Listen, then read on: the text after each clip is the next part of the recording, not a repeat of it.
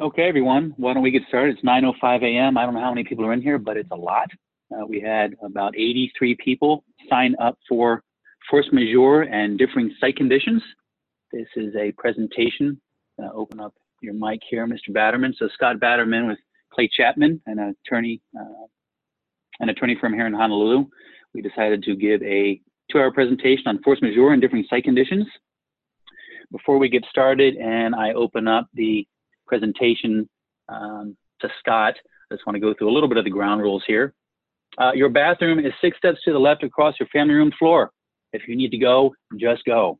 Uh, the kitchen is probably two steps to the left of the bathroom, so you're on your own there. Uh, as far as using Zoom, if you've never used Zoom before, we're just using it for the first time. So when using Zoom, um, I would ask whether you called in on the phone or whether you're using your computer, I would ask that you please mute unless you're speaking. You can ask questions uh, in one of two ways. If you uh, have a question and you're on the phone, um, you need to have your computer either raise your hand or you can go in the chat box and you can actually put a uh, put a message in the chat box. We have one question already um, from someone asking me if there are CEUs or PDH credits for certificate holders in AIA or CSI, and that answer is no. Uh, we haven't approached anyone to try to get uh, CEUs for this, but that's some, certainly something we can consider. If you have any comments after the after the presentation, feel free to email myself or Mr. Batterman, and uh, we will get back to you. so without further ado, uh, why don't we get started here? All right. So again, force majeure and differing site conditions. Um, force majeure and differing site conditions on March 26th. I'm Scott Jennings. I uh, a little background on me, and then I'll turn it over to Mr. Batterman. So uh, we have offices here in Honolulu. Um, I've been in the construction is, uh, business as an engineer, construction professional for about 30 years. Started my career out on the East Coast, and then kept coming west. And I have been in Hawaii for about the last 19 or so years in heavy civil construction, having been an executive in a construction company, owning my own, and now we do consulting work, a lot of claims work, litigation support uh, with great firms like Scott's. And um, I guess now I'll, I'll, turn it over to you if you want to want to take over, Mr. Batterman. Thank you. Uh, my name is Scott Batterman. I'm with the Clay Chapman, Iwamura Pulice, and Nervell law firm. I've been practicing law since 1980, and I've been doing construction law as part of that. And since I came to Hawaii in uh, 1989, it's been the focus of my practice. Today, we're going to talk about two separate issues in Hawaii public contracts, but they're related in that they deal with what happens to the contractor when events outside their control interferes with the contractor's ability to perform the contract. Uh, the first uh, is going to be force majeure events, specifically here also because it's now topical as it relates to the current COVID 19 pandemic. And we'll also be talking about differing site conditions. Uh, let's turning to force majeure first. What is force majeure? Force majeure is actually a French term that literally means greater force. It was originally related to the concept of an act of God. Uh, in other words, an event for which no party can be held accountable, normally talking about things like an earthquake or a hurricane or a tornado. It originated in French civil law, and it's an accepted standard in many jurisdictions that derive their legal systems from the Napoleonic Code which in the United States is pretty much limited to Louisiana and portions of the California law. But in English common law systems, such as ours, there is no such doctrine. Um, here, uh, the uh, it's controlled by contract. There has to be an, a term uh, within the contract apologize. The term is used in English common law systems to refer to a force majeure clause that's included in contracts to remove liability for events that are outside the control of the contracting parties. Now, there are some common law doctrines like the commercial impracticability, frustration of purpose, impossibility that may afford opportunities uh, for relief from breach of contracts or from other contractual obligations. But force majeure, as it's used here, is a contractual term. And I say this in part because when you leave here today, uh, when you turn off to, you may want to look at your own contract terms to see what is or is not covered. If you have your own contract terms that you use in private construction, uh, you should really revisit those terms and think about what's in them. And we'll talk a little bit about, a little bit more about that as we go on. So as I say, force majeure clauses are an accepted part of contracts, but to have the relief, you have to have it in the contract and you have to abide the terms of the contract, whatever is in the contract. Now, most force majeure clauses will have a list of things that are covered. The better clauses will include a, a, catch-all phrase that includes um, other uh, any other causes outside the control of the contractor or words to that effect. And with that, let's take a look at Hawaii public contracts. Now, Hawaii has a public procurement law that controls contracting for the state, the county, and related agencies such as the Board of Water Supply.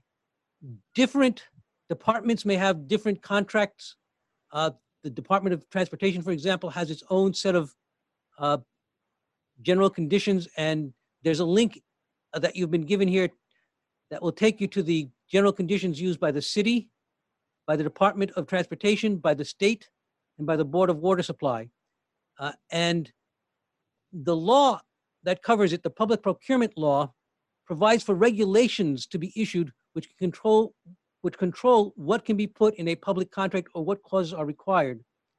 And with that, we're going to take a look at the Hawaii administrative rules, which are where you find these clauses. And we're going to start with the, the slide that should be in front of you now, which is Hawaii Administrative Rules, Section 3-125-18. Before I go any further, there's something I'd like to put into all of your minds, which is that in addition to the law that covers contracting, both the contracting law and the procurement law, there are also regulations. And even if you're familiar with the law, if you're not familiar with the regulations, they can have a major effect on your on disputes that you may get into. So that's just something you need to be aware of.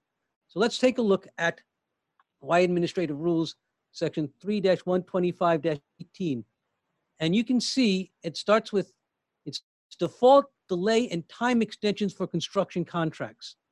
And this gets us into where you find the force majeure provisions, which is as an excuse or relief from a default or a delay provision. And it starts by saying the following paragraph or similar statements expressing the intent of these paragraphs shall be included in all construction contracts. And after a number of other clauses, you get to number four, the time extension provision. And the contractor's right, uh, the contractor's right to proceed. Let's a step back. If you look at the earlier provisions of it, they talk about termination and uh, breach for delay. And then they get into four, time extension. And the contractor's right to proceed shall not be terminated, nor shall the contractor be charged with resulting damage if the delay in completion of the work arises from causes such as, and here we have the list, and you'll see it specifically includes epidemics and quarantine restrictions. Now, some people have asked me, what's the difference between an epidemic and a pandemic? And an epidemic refers to a disease actively being spread. A pandemic is actually a geographic term which indicates that there's epidemics all over the place. So as it now stands in Hawaii, we are absolutely in a pandemic situation, an, excuse me, in an epidemic situation. So this clause is absolutely uh, put into effect by the um, uh, the current situation. But there are other things to think about too in this. Um, if you look for, let's just say, an epidemic hasn't been officially declared by the state or pandemic has been declared, there there are two things that can happen when this happens. One is the state can actually cancel or call or require all the construction contractors to stop doing work. They do that, then you're clearly within both the clause and under the contract. But the state and the city in particular are trying to keep construction ongoing. So if you're in a situation where your contract has not been called off because of the quarantine, you may still be affected, however, by the pandemic. Um, and this gets into the other clauses here, such as uh, shortage of materials. One of the last lines you'll see on, on this slide is shortage of materials. And this pandemic may result in a shortage of materials, uh, particularly if you're getting material from China or from any other place that is affected by the pandemic. So even if the pandemic is not shutting down your construction site, you may still be affected by it, and you still may be in a situation where your contract is delayed because you can't get materials or because you have a workforce shortage because some of your people aren't available. So this is something to bear in mind. Uh, if we can go to the next slide, please. The other thing is to bear in mind is that like every contract clause, there's always a requirement of giving notice. Every, every contract clause that provides for an extension, a modification, an excuse, there's always going to be a notice requirement. And we're going to see how these notice requirements may vary depending upon circumstance. But as you can see here, the contractor within 10 days from the beginning of the delay, unless the procurement officer gives you a further period of time, you must, within 10 days, notify the procurement officer in writing of the cause of the delay. Now, with this current pandemic, it's likely that the state will relax some of these notice provisions, but my best advice is always not to rely on uh, after the fact uh, forgiveness, but to act in advance. So if you already know, for example, that materials from China are not showing up, you should have given notice, and if you haven't, give notice now. Um, and this is very important. Again, you can't rely on a provision that has notice if you don't also meet the notice provision. You can't rely on a contractual provision unless you comply with all the different parts of the contractual provision. So this is very important. Now I'm going to talk a little bit about some of the specific uh, contract clauses in the city, in the uh, uh, general conditions.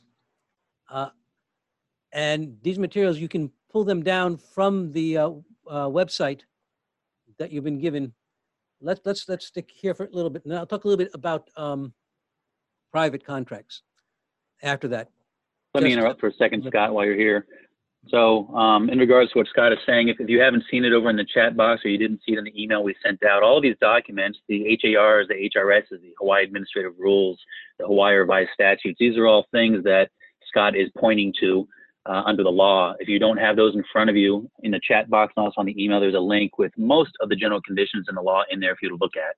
That's what Scott's referring to. Thanks, Yeah. Scott. Okay, and as an example, city contract, the city contract uses thi- this exact same terminology, if you're looking for it, of default delay and time extensions. Uh, but the Department of Transportation and the state, in their contract, find it in, under the contract, under generic time provisions, and underneath that, there's a provision, modification of contract time under the generic provision. In the state, it's section seven point two one of the general conditions that they're using, the interim general conditions. And you, you'll find that at page uh, 29. Um, and in this case, it says the contractor, they're not required to follow these provisions exactly. And this is important to realize is that you need to know what's in your own contract. You need to be aware of what's actually in the uh, general conditions. And you also need to be aware if, for example, the state has altered the general conditions in the particular bid documents. And in this case, it says the contractor must notify the engineer in writing within five workdays after the occurrence of the circumstances creating the force majeure, the delay. So again, if you find yourself in these situations, you need to act within the time period the city or the state may at some point, you know, excuse a late notice, but it's better to be on time than not. And that's actually 7.21.5.1 and so they reduced the requirement to five work days.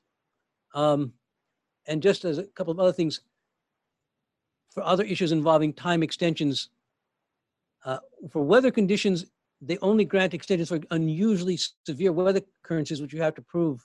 Um, and then within 10 days after the request, you, so you have five days in which to make the request, and then 10 days after that, you have to substantiate how long you think the delay is going to be. Now, if you can't say why, because, you know, the city's got a rolling uh, pandemic requirement, a, a rolling quarantine, then you say that. But you need to go through this carefully to see what it, what is required. Um, now, looking at the state provision, they make explicit what I've been saying is is implicit in this. At 7.21.5.4, it says, time extensions shall be the exclusive relief granted and no additional compensation will be paid the contractor for such delays. This is a, it's not exactly a no damage for delay provision, but it's typical. And to explain why, again, under contract law, you're expected to perform. And force majeure does uh, never provides for additional compensation. It's just an excuse for not performing. And some of the logic behind that is it's not the owner's fault. It's not your fault. And you're both parties are generally speaking damaged by this event. The owner always wants to get the contract performed as soon as possible. And the contractor obviously doesn't want to be delayed because of his ongoing costs. So the thought is when something like this happens, both sides are responsible. But in your own contract, you may be able to negotiate something else. And let's go to the next slide.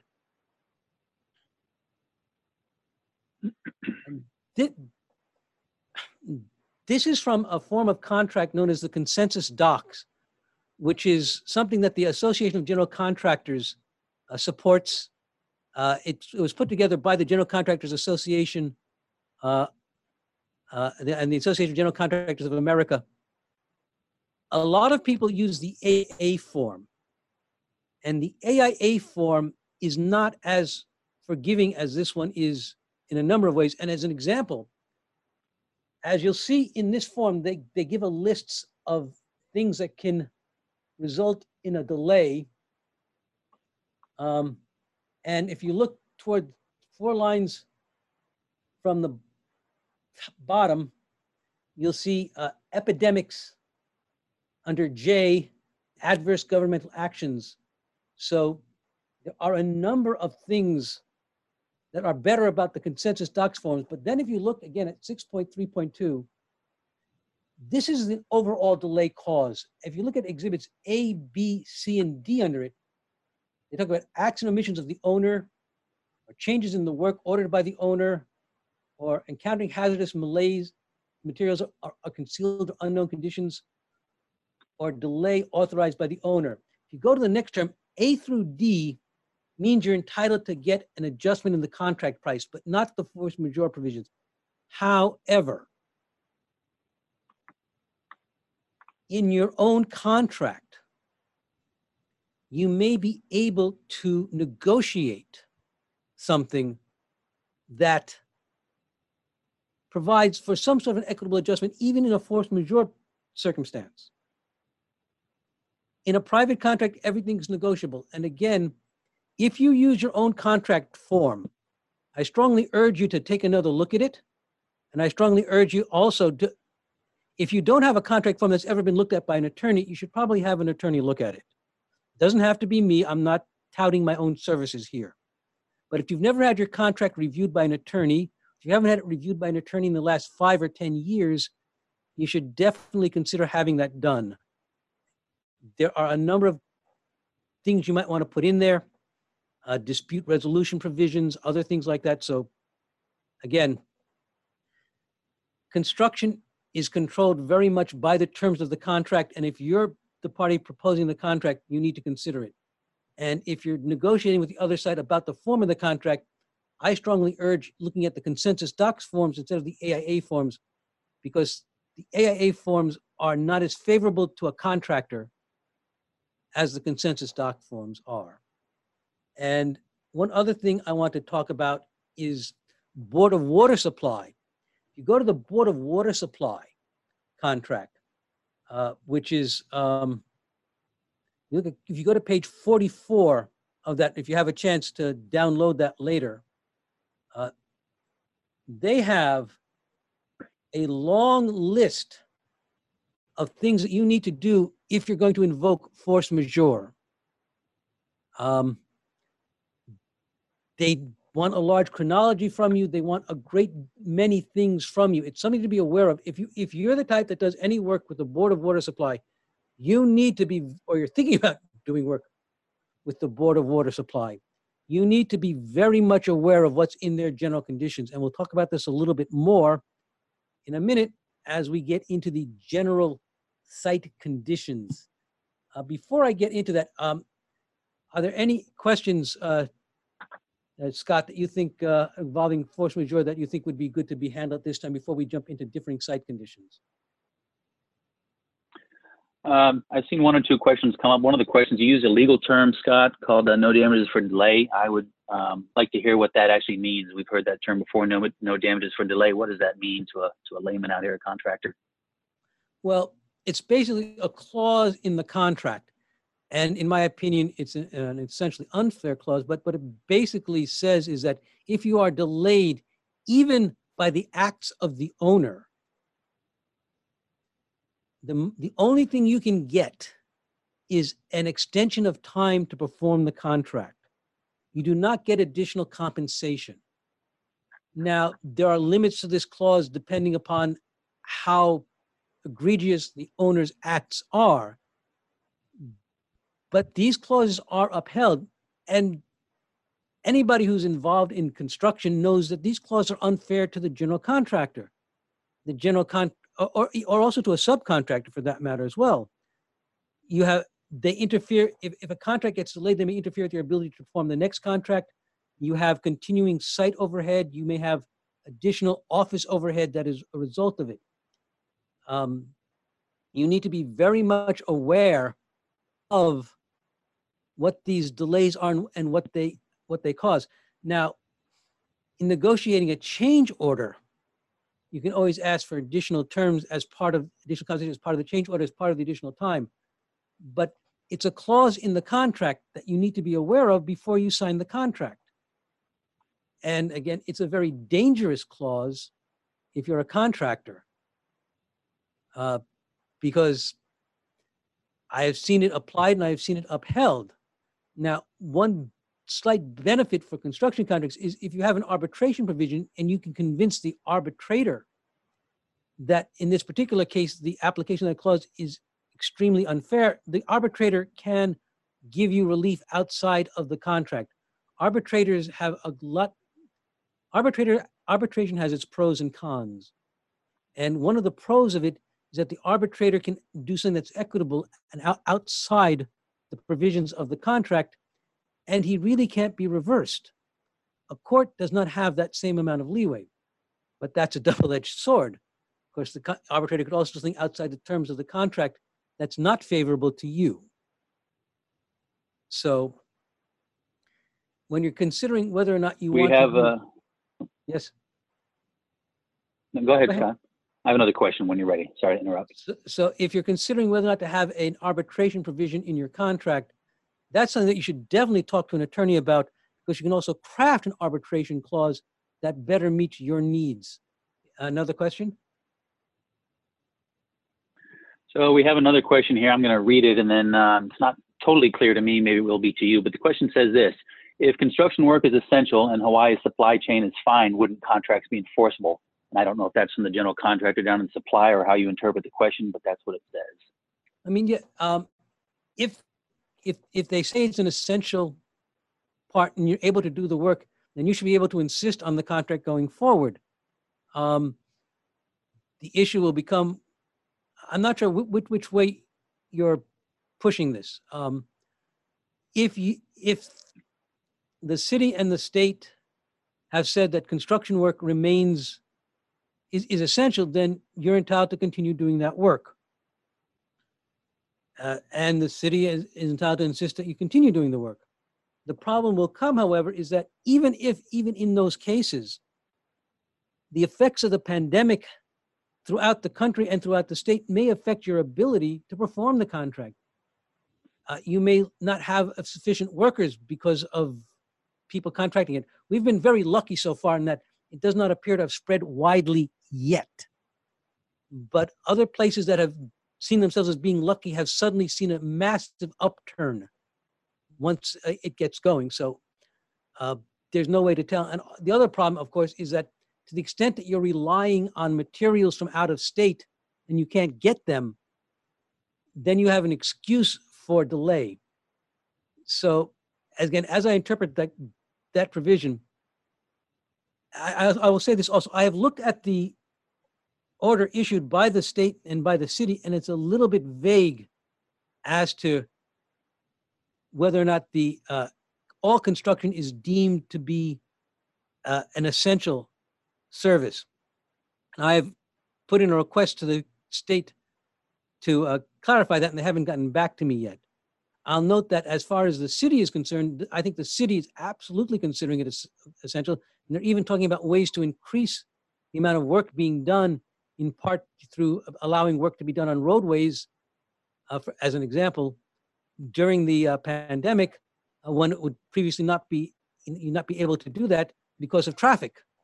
So I think that we need to contact the gov. Here's another point I would make is that the Association of General Contractors is working to try to uh, in make the state and the city go forward with keeping construction as an essential item that can help the economy keep moving when we're not moving forward and, on so many levels with tourism basically shut down, hotels and every, and all the tourist attractions shut down. If we can keep construction going, that's fine. But again, you should also be very, very alert to what's happening. Um, and if you should very much impress upon your workforce that if they think they have something, they should not show up and spread it. Because if it starts to spread at one construction site, then everybody may end up getting shut down because the state will suddenly, you know, be concerned that uh, construction sites will become a, a source of spread. So uh, if we're going to keep construction as an essential item and we're going to keep it going forward, then we need to consider what we have to do to uh, support the state in its efforts to keep the pandemic from spreading. Yeah, I will say that uh, if everyone here, at least the folks in Hawaii, we've got people here from Hawaii to North Carolina, but uh, at least in Hawaii, the mayor did make a statement, did put it in writing that's available on the web, and it did uh, state that water and sewer jobs were considered essential. So at least in, in our main line of business, it sounds as if Board of Water, city and county wastewater, those sorts of jobs will go on, uh, and the city expects you to do that. Um, I have another question here. Let me see what it says here. Uh, so as far as uh, an actual force majeure starting, uh, question here says, when does a force majeure start? When I declare it or when the owner tells me to alter my work schedule? Is there an actual hard start or I guess this gets into notification requirements and how important that is? Um, it's basically, it, the force majeure starts at the moment you realize that something is going to stop you from being able to finish the contract in the time intended. So everything is a separate situation. And it's a little bit different if the government basically tells you to stop or slow down, that's not really force majeure. I mean, if they, if they specifically direct you on your contract, you know, stop work, cease work, go home, that is, they're exercising a separate right under the contract. And then you have to look see what the contract says about the right of the owner to suspend the work and how that affects your right. And that's an entirely separate provision. Plus, in that case, the state is specifically ordering you under your contract.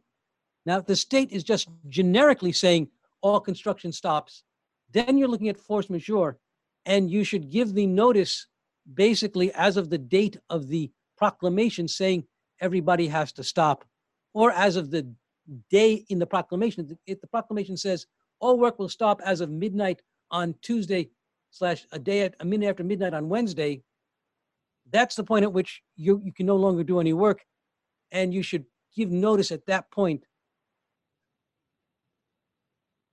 Under other circumstances, however, if in the course of doing the construction contract, you suddenly discover that materials will now not be available, China's not shipping, or uh, India's not shipping, or Spain, or, or, materials from Spain or Italy that you were expecting aren't going to show up, um, or materials from New York, because New York is almost completely shut down.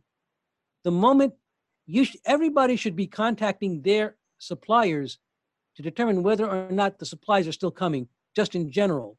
So, the moment they find out that's the case, that's when they need to tell the state that there's an issue. And one other thing about the state um, provision, and this is something to consider also. This is language that does not appear in other provisions. Under the state provision, which is 7.21.5, it says, for delays affecting the critical path, they include the words affecting the critical path. So if you're in a force majeure uh, position, but you're able to keep working around it, at least for the time being, or it doesn't affect the critical path, you cannot invoke that under the generic state provision. So it's something you need to bear in mind. You need to be able to demonstrate that it affects critical path.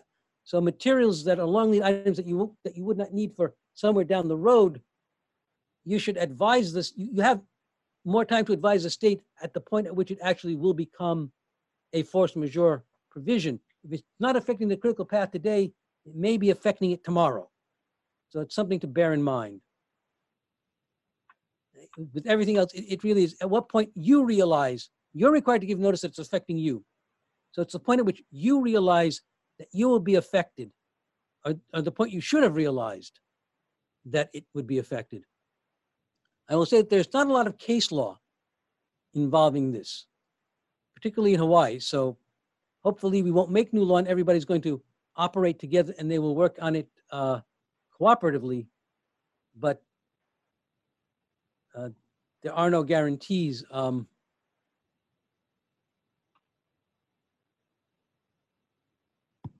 that uh, people will be reasonable. Okay, And so now let's so as go far on- as, Go ahead. go ahead. Go ahead, Scott. No, No, go no. ahead. I was going to move into uh, Uh, differing site conditions unless there was something else anybody wanted to talk about on um, force majeure. I think we're okay for now. Nothing else coming up right now, so I will take you back if we get some questions on force majeure. But I- I'd like to, I'd like to go a, a couple of steps ahead. Move, if you could move two slides ahead. Next one? The one after that. This is something also I think people need, need to be aware of, which may be coming up soon. Um, There is a provision in the law for emergency procurements. And if you're in a, and I think we're going to be seeing those fairly soon with respect to uh, kitting out or creating hospital rooms and ICU units out of situations that would not, out of structures that might not necessarily be, um, uh, are not used for that. They're talking about using the consent, the convention center, they're talking about using hotels. Obviously, there's work that's gonna have to be done to make these feasible. And there is a provision in the statute, 103D-307 for emergency procurements. Um, and it basically allows them to just, you know, negotiate directly, order things and specifically says a situation of unusual or compelling urgency creates a threat to life public health, welfare, or safety by reason of major natural disaster, epidemic, riot, fire, or such other reason as may be determined by the head of that purchasing agency. If you are capable of providing construction or supplies or whatever for things that will deal with this epidemic, you should be considering uh, that this is something that may come up soon and that you may be able to make a supply to the state for something. So that is something, again, to be looking at. Um,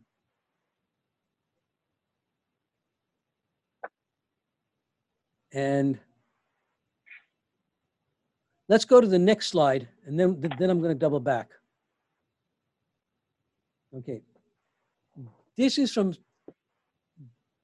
section, this is from the Hawaii Administrative Rules. It's section three one twenty-five eleven. Let's talk about, a little bit about differing site conditions for construction contracts. Um, This again is something that is, is controlled by the contract by and large. And the state specifically provides for two different types of clauses which can be used in a contract. And different agencies use different clauses. And what, if you look at 325-11, the, state lays out two separate clauses. Under 325-11, paragraph one, it says paragraph one, which, which we'll look at in a minute, or similar, or similar statements expressing the same intent shall be included in all construction contracts in which the procurement officer determines that the contractor should not accept the risk for differing site conditions. Where the procurement officer determines that a contractor must accept the risk of differing site conditions, the clause in paragraph two or similar statement expressing the intent of the clause shall be included. Let's take a look. Let's start with clause number two because that's the simpler one. If you'll just go back, I think you need to go back um, one more beyond that. This is number two. And this says, the contractor accepts the conditions at the construction site as they eventually may be found to exist and warrants and represents that the contract can and will be performed under such conditions. And basically that anything required because of unforeseen conditions, physical or otherwise, shall be wholly at the contractor's owner cost and expense, at the contractor's own cost and expense. Anything in this contract to the contrary notwithstanding. That is basically the you're on your own provision. And if that's in the bid documents, you need to consider how likely it is that you will find yourself in that situation and that you will then have to deal with it on your own. And you need to take that into account when you are bidding. And which uh, agencies have these kinds of provisions? Uh, the Board of Water Supply has it in their contract. And that comes as a surprise to a lot of people in dealing with it because differing site conditions are uh, a very common function in the state of Hawaii when dealing with uh, underground situations. There's a lot of things under there that people aren't aware of that have been left behind. Uh, and in addition, even if there's any sort of a, uh, uh, a, a geotech report or an investigation, these reports are generally cover only a very small area. So if you're dealing with the Board of Water Supply, you need to know in advance that underground conditions are going to be at your own risk. So, and you cannot rely on any material that they give you. And so they, they will give you whatever geotech reports they have. They will give you whatever borings they have. But if it turns out that there's something that was left behind, that there's some underground materials there that were left behind by uh, an earlier uh, line or electrical materials or things that are not properly there, you are on your own. And the, So this is a super, yeah, this is a super dangerous and extraordinary clause. I mean, for those of you, Scott's doing a great job of explaining it, but if you've been digging over in a particular area and it's been uh, dirt with no water table, and then you win the job and you start digging there and it's rock with water table, that is 100% your problem. So this is an extraordinary and not, I would say, atypical clause. I just had a client who has a board of water supply job. I couldn't believe this was even still in here. But like Scott said, this is uh, this is right there in the board of water supply. I couldn't believe it, but this is uh, very, very dangerous. Uh, can be suicide for an underground contractor. Always look for a different site conditions clause in your contract before you bid the job. And there's a similar provision in city contracts, by the way. The, s- the city's general conditions include the same provision, um, and.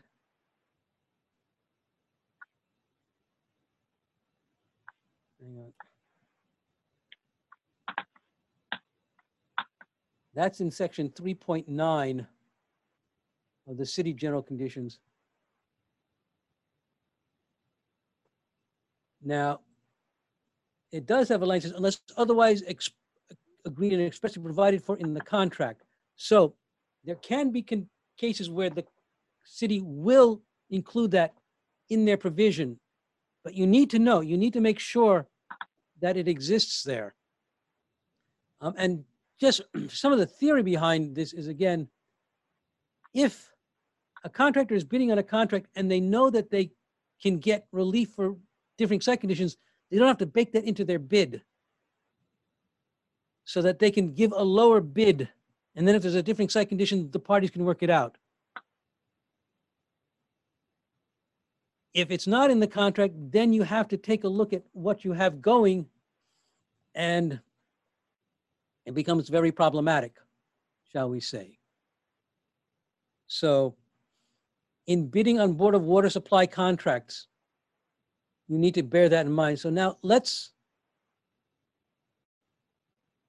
go ahead to the next to last slide, the state of different Hawaii conditions.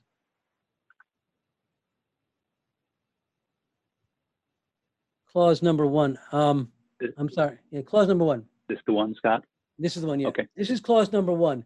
Okay. This is the one that, this is the clause that provides for a site, for a contract, for relief from the contract for a price adjustment. And there are two different types of differing site conditions, which are generally referred to as type one and type two.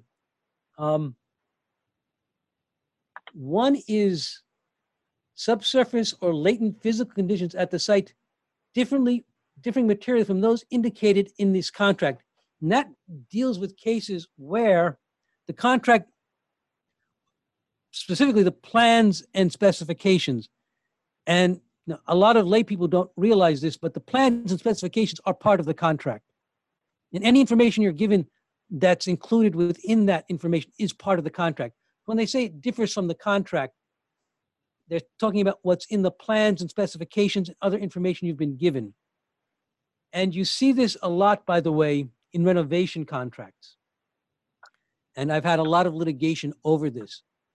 When you're renovating a building, the state normally doesn't allow you to tear down the walls to see what's behind it before they put in the bid. So they, so they give you the as-built plans. And you should pay very close attention to the as-built plans and be very swift to act if when you open up the walls, it's not as built. And I will tell you that the as-built plans are very rarely, very rarely accurate. It's just something that I've seen. Now, the second type, type two, uh, different site condition clauses, are clauses where you have unknown conditions at the site of an unusual nature, differing materially from those ordinarily encountered and generally recognized as inherent in work of the character provided for in this contract. Basically means you ran into something that nobody normally would have expected to have found there. And, excuse me. And you get this sometimes with subsurface conditions if you can demonstrate that the ground in the area through everybody's knowledge was normally of a certain type, but the area where you're digging, something unusual showed up that wasn't supposed to be there.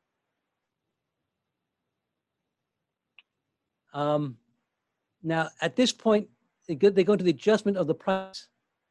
Um, and this is obviously a negotiated provision. But the most important part of it is giving notice. Um, you, the contractor must give the notice within the time required in this clause. You notice here, there is no time specifically there. You need to know what is in your actual clauses. And this is just a generic piece of advice I give to all my clients and whenever I do seminars is somebody somewhere should make a list, a separate list of if this happens, I have so many days to give notice. And it's something you should look at before you enter into a contract, particularly also a private contract. Sometimes in the AIA provisions or in private contracts, the notice provisions will be very short.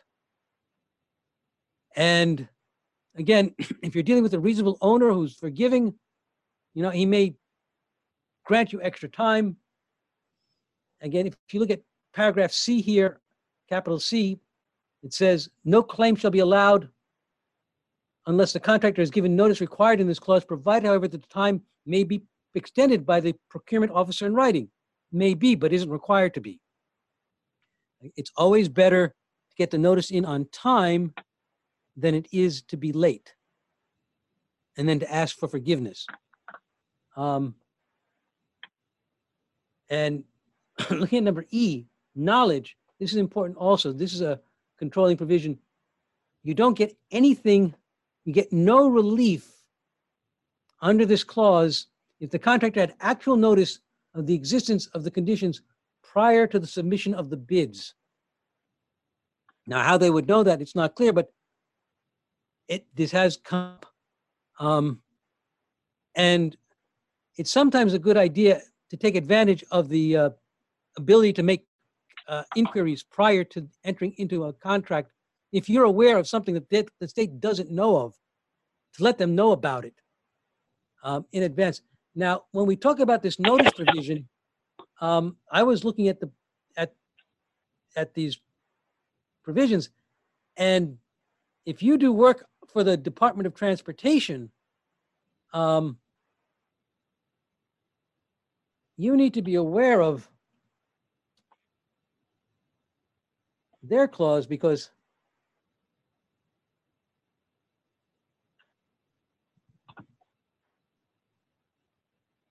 if you look at if you could go to page four dash seven, it, it's it's of the of the, of the uh, general conditions of the Department of Transportation. No, um, again, they say this is what the, they give contractor shall promptly before such conditions are like, disturbed notify the engineer of uh, I apologize. This thing I should have mentioned. If you find a different site condition, you stop right away. You don't change it. You don't move it out of the way. You don't make any changes. You have to give notice before you change the uh, conditions so that the, so that the owner can look at them. And 4.8, it says, you must, of the Department of Transportation, you must notify them of subsurface or latent conditions different from those indicated in the contract or unknown physical conditions. Timeliness of notice. No claim of the contractor for any adjustment in contract price or contract time under this subsection shall be allowed unless it, unless you give verbal notice within 12 hours of discovery or by 10 a.m. the next working day, whichever is later, of the differing site condition. And then you have to give written notice no later than five days after discovery of the site condition. So that is a very short period of time. And if you give verbal notice, I suggest, you know, you also send an email saying this will confirm that I gave verbal notice because you want a record of it. Um, but that is a exceptionally short uh, notice provision. Um, now, the state in general has the good provision um, in its in its clause. Um,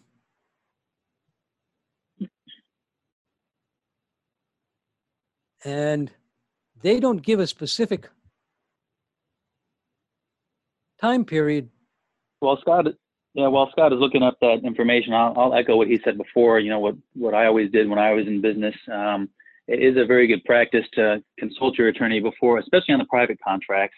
The public contracts, you don't have a choice, but I would highly recommend that before you enter any contract, you have an attorney look over the terms of the contract. So, like I said, the state of Hawaii, the city and county of Honolulu, the Board of Water, you're not going to get anything modified in that contract.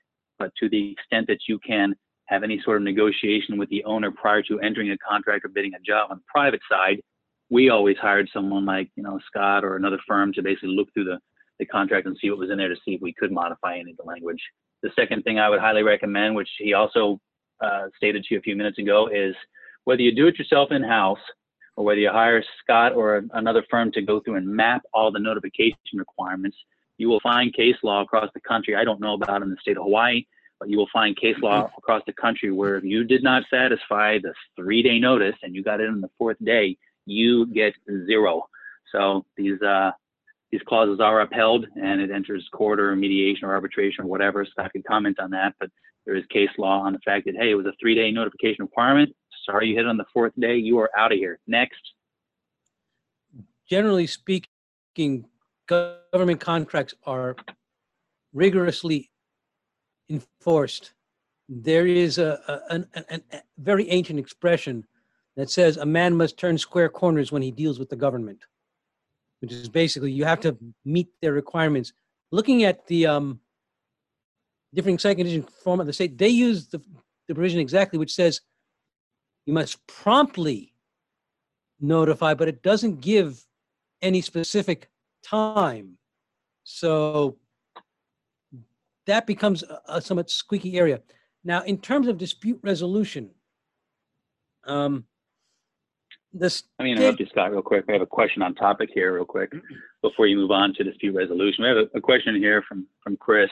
Uh, have you ever seen the notifications clause in the state contract been enforced, i.e., differing conditions were found and verbal notice given 36 hours later or written notice given later than five days?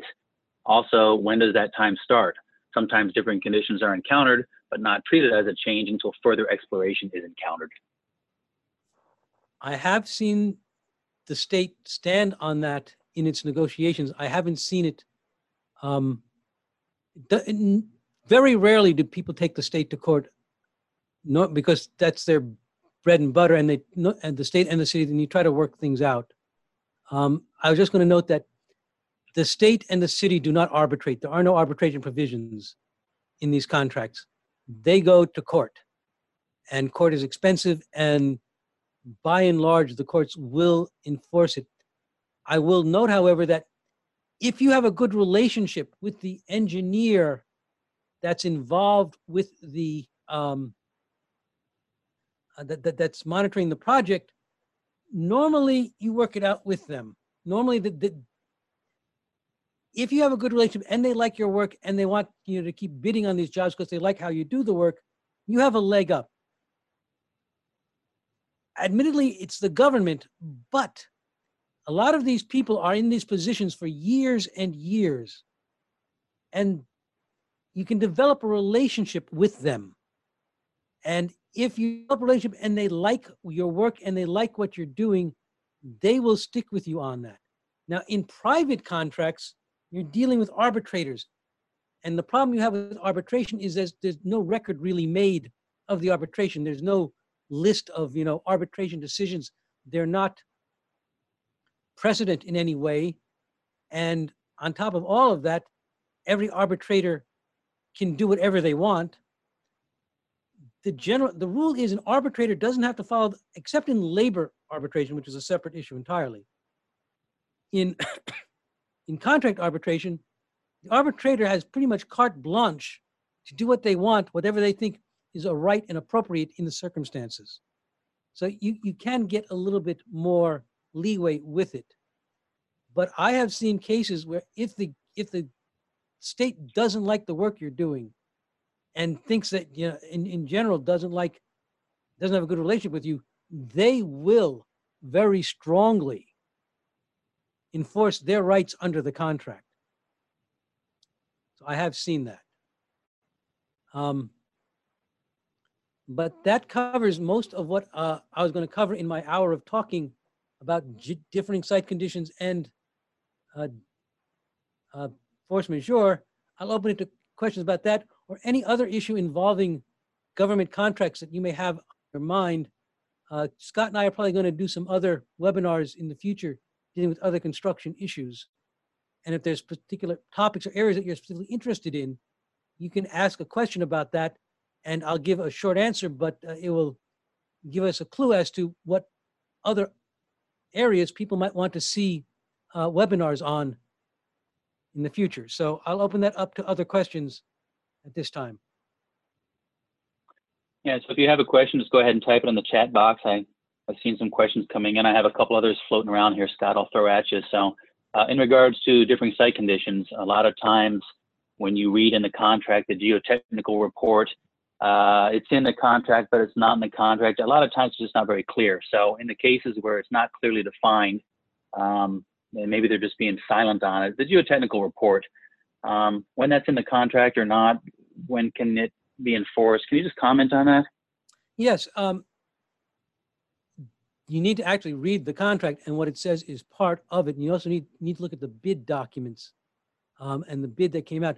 Um, in the state, in the state of Hawaii, the bid documents are essentially the contract. And because the contract you sign is, is like two or three pages saying that the bid you put in is what you have. Um, it depends, really. You have to look at the language of the contract and of the bid and what they're saying about it. Uh, there is a very famous case in California, which has been followed around the country, where they threw in a geotechnical report but they also said, um, we're not guaranteeing that what you find is going to be what you what you see is what you're going to get. And in that regard, um, if you end up needing to use, um, so so this also gets a little bit into the concept of the Spearin doctrine, which I'll just go very briefly, which is which says that the government warrants that if it gives you plans or specifications, you can build according to them. So it depends again whether the, the, the geotechnical report is considered part of the plans and specifications. But in that case, they said the Spearin doctrine didn't apply because the government specifically said in its thing, we're not warranting that what you see here are the actual conditions you're going to get. And that was upheld. So it really depends. uh, If you're not sure about it, you should do one of two things.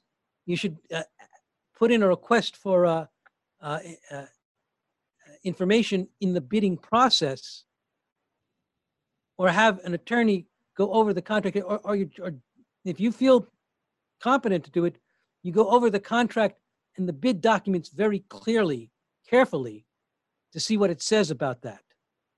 Um, I'm seeing more and more cases where the state is saying, the city is saying, we have a geotechnical report, but we can't guarantee that it's going to cover all the conditions where you're digging.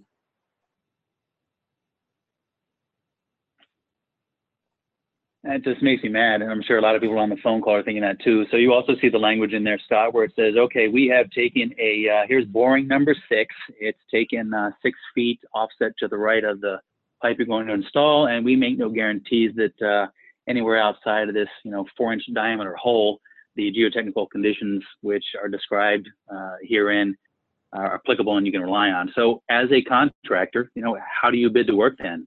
I can read the geotech report, but I can't rely on it. I can look at the borings, but I can't rely on those either. So how do you make the argument once you get into a different site conditions with the fact that what you showed me isn't what I got? Nothing to rely on. So again, that does become a big issue with the Board of Water Supply and others, and you need to you need to have enough space between the cost and the contract amount to cover it. And You also need to have some generic understanding of the different areas of the island and what you're likely to find. So you know just how dangerous a particular point is.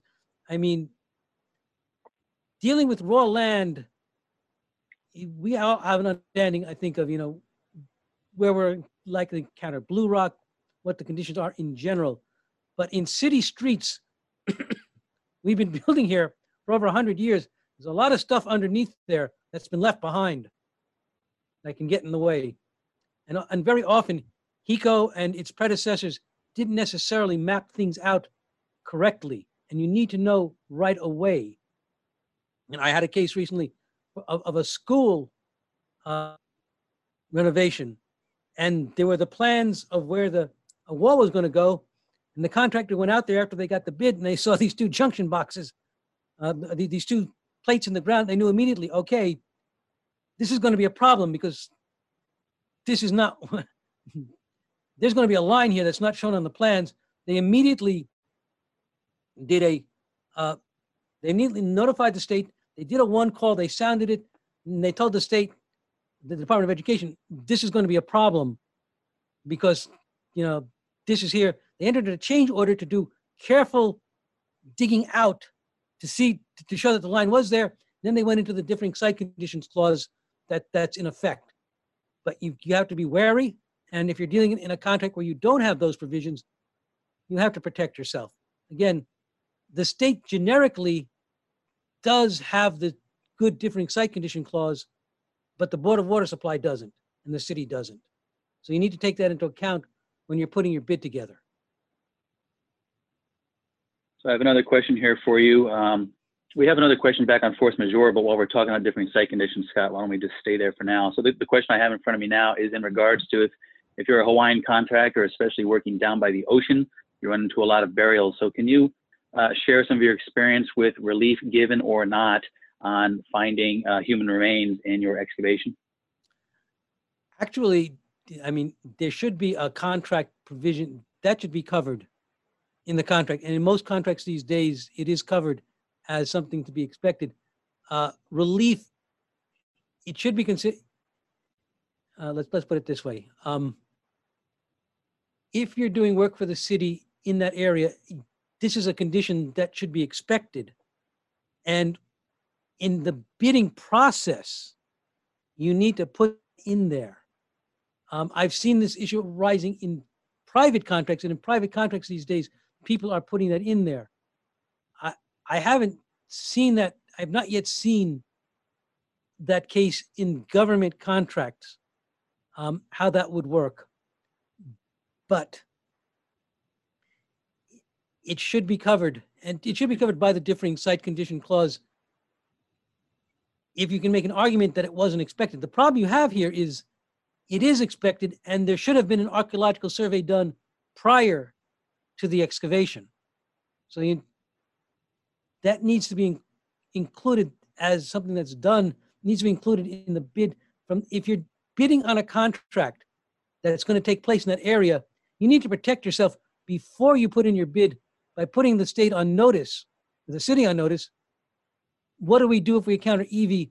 What is, you know, should there be an excavation beforehand?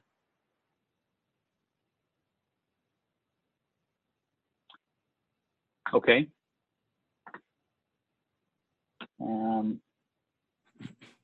I have another question here back on force majeure, Scott. Uh, it was asked quite a while ago, but I, I wanted to wait till we got back on force majeure. So the question reads as follows. What liability does a subcontractor have when it causes a delay due to a force majeure event such as COVID-19 shutdowns of, it operation, of its operations in another state if there is no force majeure clause in the contract with the general contractor? This must be a subcontractor under a GC asking what his rights are, I, I guess, when there's no force majeure clause in his contract. Well, a, a lot depends on, um, even if there's not a force majeure in the contract, if it's a government contract, you should look, um, you should look to see whether or not there's a, there's a provision in the clause that incorporates the general contract into the subcontract. You should look to see if there's a clause, there are two clauses you often see in subcontracts. One is one which incorporates the general contract into the subcontract. And then an argument can be made that the force majeure provision is part of your subcontract. The second is if there's a clause that says that the, the subcontractor adopts all the duties of the general contractor that the general contractor has towards the owner and vice versa, that the general contractor assumes towards the subcontractor all the duties that the owner owns causes to the general contractor. If you have either of those two provisions in the subcontract, and they're both very common, then that may be considered incorporation by reference of the force majeure provision. So don't assume that you don't have reliance on it. If it's not in there, then you might be able to rely on some of the common law provisions, commercial impracticability, commercial impossibility, frustration of purpose. There are common law provisions that deal with this or that can be stretched to deal with this provision. Now, bear in mind also that the the general contractor is going to be put in the same position of being delayed as well.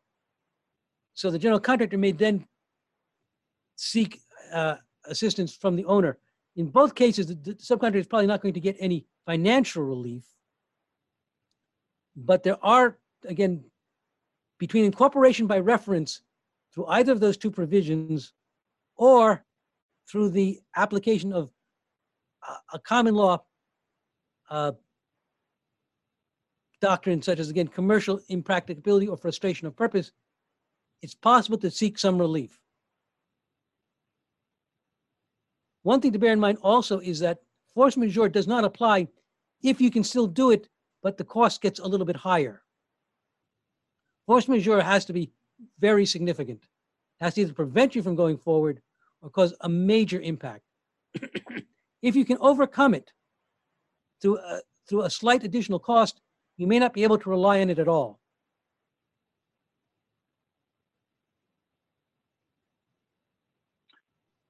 Okay, so let me ask another question here that we have. Um, during your presentation, um, during your presentation, you've been, been making reference to two acronyms, HRS and HAR. Can you explain the difference between A, you know, what is my contract? What does that mean? But when my contract with the State Department of Transportation or the City and County of Honolulu, I have a contract with that agency. The references in my contract refer to these acronyms HRS and HAR. What is HRS and what is HAR? Okay. HRS are the Hawaii Revised Statutes. Um, and there is in the Hawaii Revised Statutes a number of laws that affect contracting. The two biggest for our purposes are the Public Procurement Code and the Contractor's License Law. And they both have an effect, can have an effect on you. Now, it is possible for a contract, uh, a contract cannot override state law unless the state law permits you to override it. Um, and you'll see that in the public procurement code, it will say, unless otherwise agreed or unless, under certain circumstances, you can, you can avoid this provision of the law, but otherwise, this provision of the law applies. That's the Hawaii Revised Statutes. It's basically all of the law in Hawaii, that state law, uh, is collected in something called the Hawaii Revised Statutes. That's everything from the criminal code to the insurance code, the contractor's license law, to the uh, uh, procurement code. The contractor's license law is chapter 444 of the Hawaii Revised Statutes. The procurement law is chapter 103D, capital D. So that's where you find these things. You can look them up online in a variety of different places.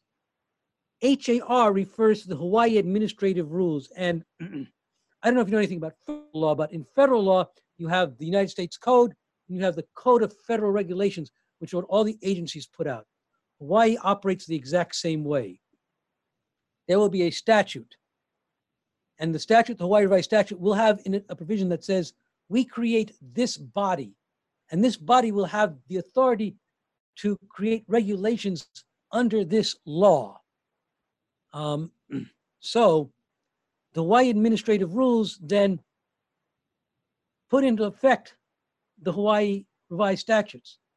And um,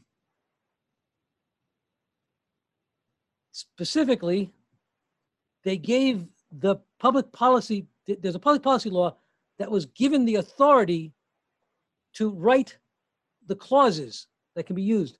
So these different, very specific clauses, the, your senators and congressmen aren't going to, your senators, your congressmen, your representatives, your state senators aren't going to sit down and write out these contract clauses because that's not their job and that's not their area of expertise.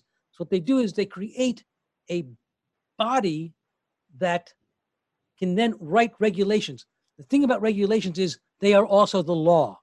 A regulation has the force and effect of law.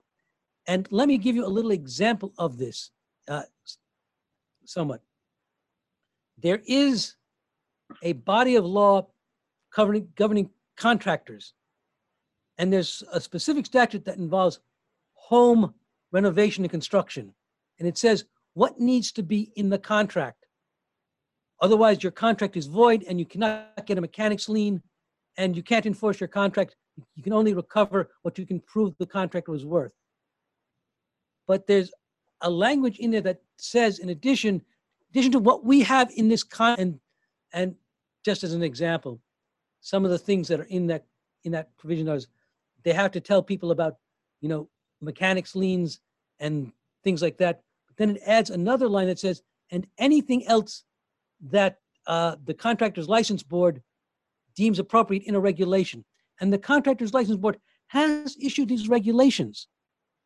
And these regulations include things, for example, that if you have a contract with a homeowner, you have to include the exact amount, exact dollar amount of the contract.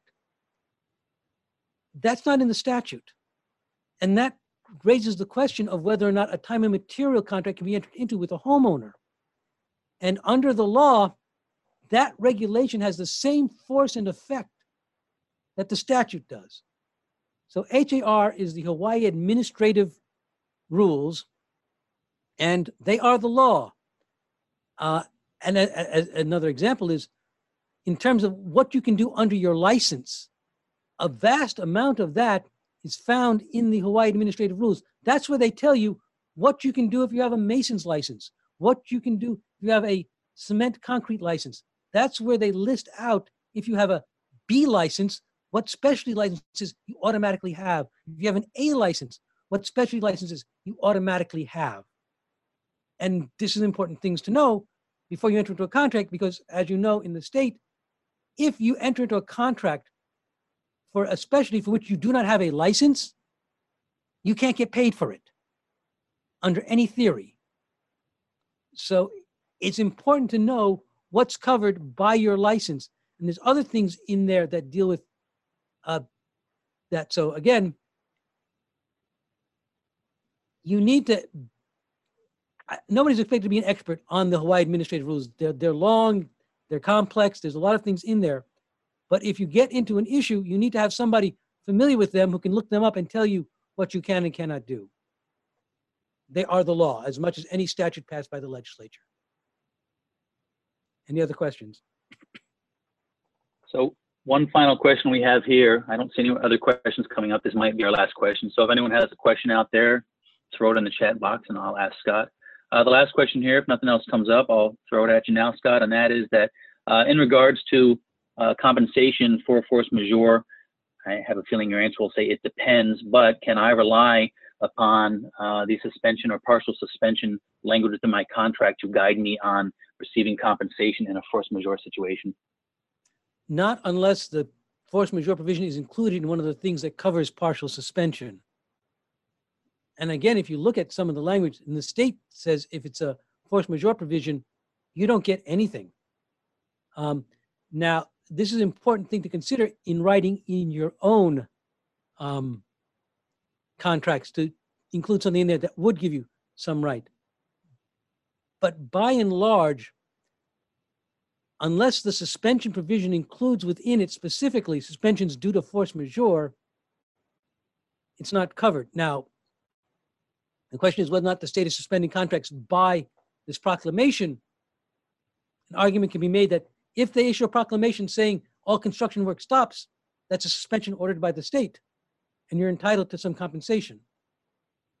And Obviously, this is not something that has been litigated before. So it's not clear what's going to happen with that.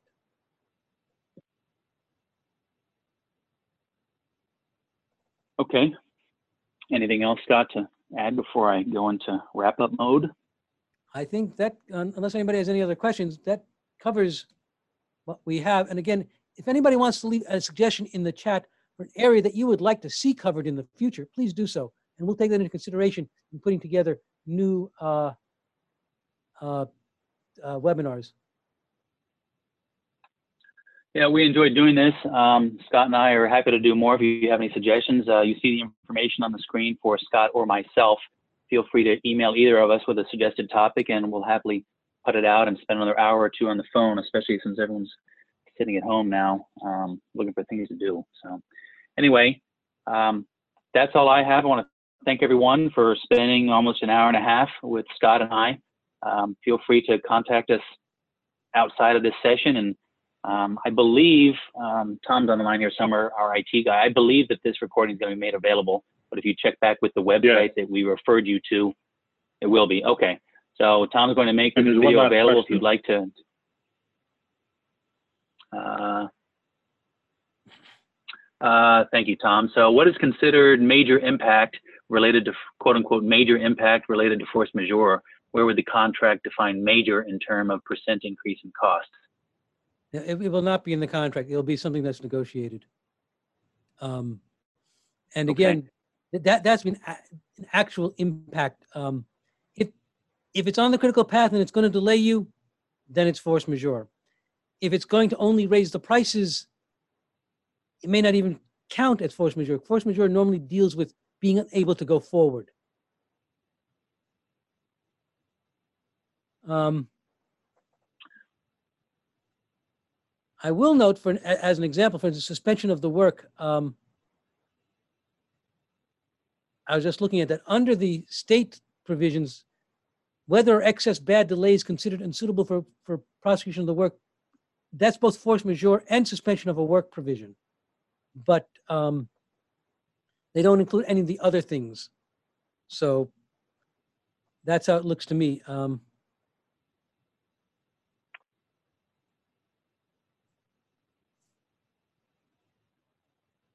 Okay. Anything else, Scott? That's it. Okay, looking back at the questions, and thank you, Tom, for alerting me to that. So I see that that appears to be our final question. So again, I, I want to thank everyone and feel free to reach out to myself or Scott directly uh, for further ideas or other questions. Uh, we really enjoyed this and would like to do some in the future and um, love to put advice out there for and discussion for, for everyone here in the Hawaiian community and, and back there on the mainland too. So if no one has anything else, I see nothing coming in. Thank you again, everyone, for spending an hour and a half with us, and we'll look forward to doing uh, another seminar in the near future. Thank you again. Talk to you soon, Scott. Thanks, Scott.